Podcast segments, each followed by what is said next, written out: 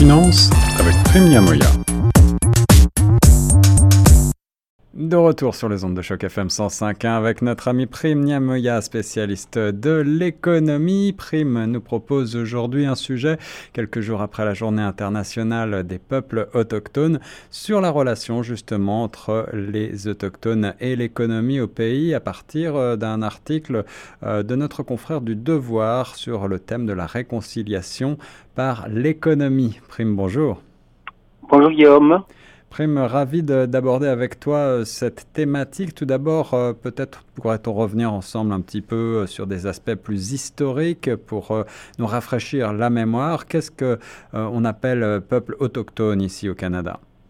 Eh bien, j'ai été au, au, site en ligne national.ca du gouvernement canadien, ouais. où j'ai quand même glané quelques informations intéressantes. Alors, je découvre que l'histoire des autochtones euh, au Canada n'est pas aussi simple, c'est même complexe. Parce que euh, il y a plus de 50 nations autochtones différentes réparties en plus de 600 communautés. Alors ça, c'est un premier point très intéressant et j'en parlais avec une amie d'origine autochtone il y a quelques jours seulement qui me disait on ne doit pas parler euh, d'un peuple autochtone, mais des peuples autochtones au pluriel, en effet. Absolument. Et la Constitution canadienne reconnaît trois groupes de peuples autochtones. Il y a les Premières Nations, les Inuits et les Métis, sauf au Canada. Sauf, au Québec. Au Québec, au Québec, pardon. Alors ces trois groupes ont leur propre langue, pratique euh, culturelle et croyances. C'est ça, c'est ça. Euh, à quand remonte euh, donc, à quand détermine-t-on les, les, relations historiques euh, et officielles entre euh, les Premières Nations et euh, la couronne britannique? Eh bien, ça fait quand même un tout petit peu loin puisqu'il s'agit de la proclamation royale de 1783 qui détermine pour la première fois les relations entre les Premières Nations et la couronne britannique qui a façonné quand même le Canada de l'ère moderne. D'accord. C'est pas le traité de Paris de 1783. Et pour toi qui es français, euh, ça rappelle Voltaire euh, dans Candide. C'est vrai, c'est vrai. C'est la fin de la guerre de Sept Ans, qui était une guerre assez, assez terrible. Euh, et, donc c'est l'hégémonie britannique là, sur le Canada qui est, qui est finalement entérinée par ce traité. Et d'ailleurs, si les Français étaient complètement indifférents, puisque Voltaire dit dans Candide, vous savez, que les deux nations sont en guerre pour quelques arpents de neige vers le Canada et qu'elles dépensent pour cette belle guerre beaucoup plus que tout le Canada n'en vaut. Alors, c'était c'est du Voltaire. Comme Voltaire avait tort à cette époque-là. en tout cas, on, peut le, on peut le penser. Euh, la, la, contribution euh, du peuple autochtone, euh, notamment à la guerre de 1812, rappelle-nous un petit peu quelle a, quelle a, été cette contribution, Prime. C'est la guerre entre la, la Grande-Bretagne et, et, et l'Amérique. Et les États-Unis, ouais. Oui, oui. Donc euh, la contribution, on note sur le plan historique qu'il y a la contribution des autochtones à la guerre de 1812, au cours de laquelle on recense 10 000 combattants des Premières Nations de la région des Grands Lacs et de Yanagara qui se sont battus aux côtés des loyalistes. Mais en plus aussi euh, dans les autres guerres ultérieures, la Première Guerre mondiale, Deuxième, etc., la guerre de Corée, le Canada a toujours été aux côtés des États-Unis et la contribution des Autochtones a toujours été là.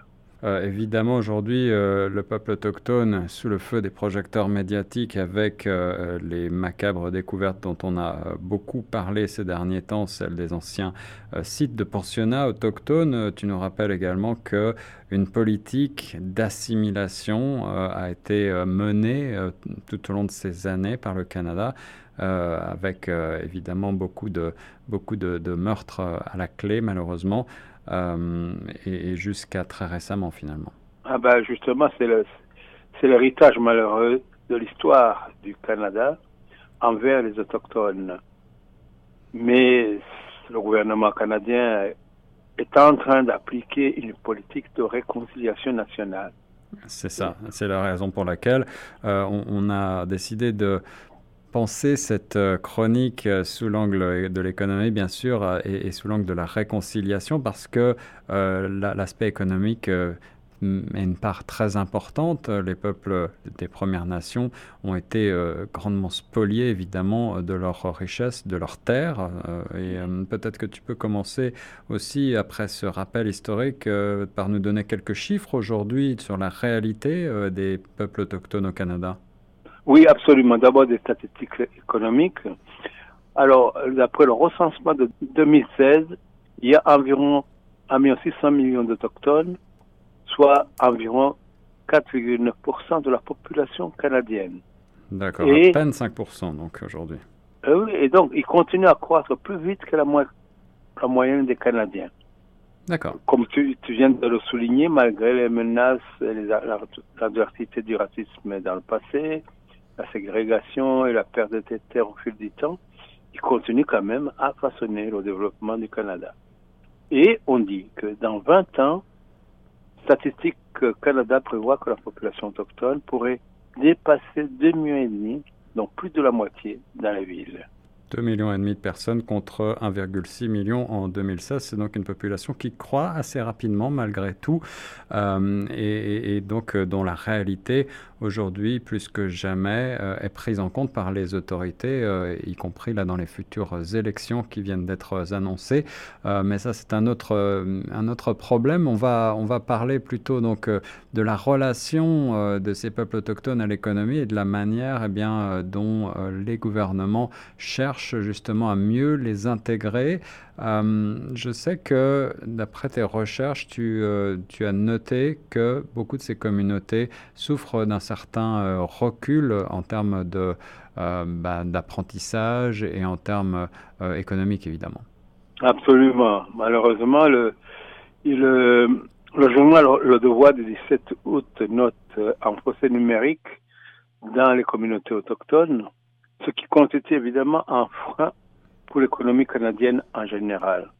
Il y a aussi le rapport de la Banque royale du Canada qui confirme un sous-fossé numérique qui freine la capacité des jeunes à se développer et qui mine par conséquent la croissance économique de ces communautés. Donc, les... mais il y a quand même des tentatives de d'essayer de résoudre ces problèmes. Les gens d'affaires, par exemple, cette île. Et des communautés voisines euh, ont, ont essayé de créer des liens historiques pour réunir les entrepreneurs autochtones dans des activités de réseautage. Il y a aussi un, un exemple très très concret dans un chemin de fer de 573 km au, cours au cœur du développement économique appartenant à une communauté autochtone, desservant plusieurs milliers de passagers. Il y a également des parcs éoliens en partenariat avec les grandes entreprises comme Hydro-Québec et de nombreuses entreprises pour la communauté inouïe. Il y a aussi évidemment le gouvernement québécois. Ah, alors tout ça, ce sont des projets euh, qui sont effectivement menés en partenariat avec les gouvernements locaux. Euh, des, un des enjeux euh, de, des peuples autochtones, c'est donc en partie parfois leur éloignement, leur isolation. Oui, absolument, c'est le problème de, de la, des infrastructures qui sont inadéquates. C'est ça, y compris aujourd'hui euh, sur euh, l'aspect numérique avec euh, un accès au numérique qui est assez limité encore au Canada et qui est donc souligné par plusieurs de nos, de nos confrères Radio-Canada ou encore Le Devoir. tu nous parles de ces initiatives de, également d'infrastructures, de, de chemins de fer ou encore de parcs éoliens. quels sont les obstacles qui se dressent malgré tout pour que davantage d'entrepreneurs d'origine autochtone euh, eh bien, euh, rayonne Oui, en réalité, le devoir note que malgré toutes ces initiatives, c'est, il y a de nombreux obstacles se dressent sur le chemin des entrepreneurs potentiels autochtones et le chemin sera encore long. D'abord, il y a le manque d'expérience, compétence des entrepreneurs potentiels.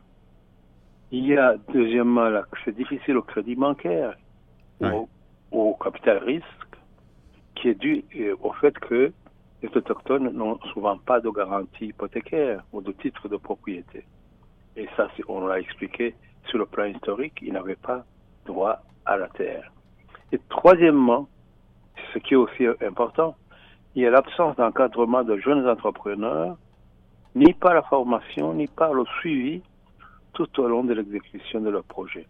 Parce qu'il ne suffit pas qu'on finance un projet, encore faut-il le suivre et puis l'essayer de le mettre sur les rails.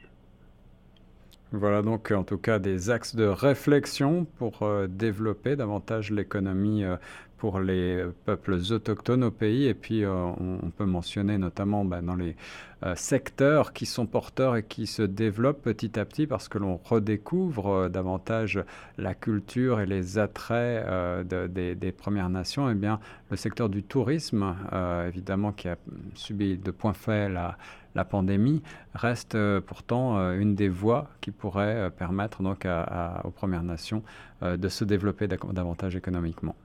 Absolument, tu as raison parce que, comme on l'a dit récemment, le tourisme est un secteur qui est porteur dans l'économie canadienne et les peuples autochtones pourraient également en profiter en attirant une grande partie de touristes euh, intérieurs ou de touristes étrangers à visiter, entre autres, par exemple, leurs réserves, leurs sites, etc. Mais, comme on l'a dit, il faudrait que on continue à améliorer constamment les infrastructures. Les infrastructures, pardon. Merci Prime Niamoya pour euh, cette présentation donc, sur le thème de la réconciliation euh, par l'économie des peuples autochtones avec le Canada. On reste sur les ondes de choc FM 105.1.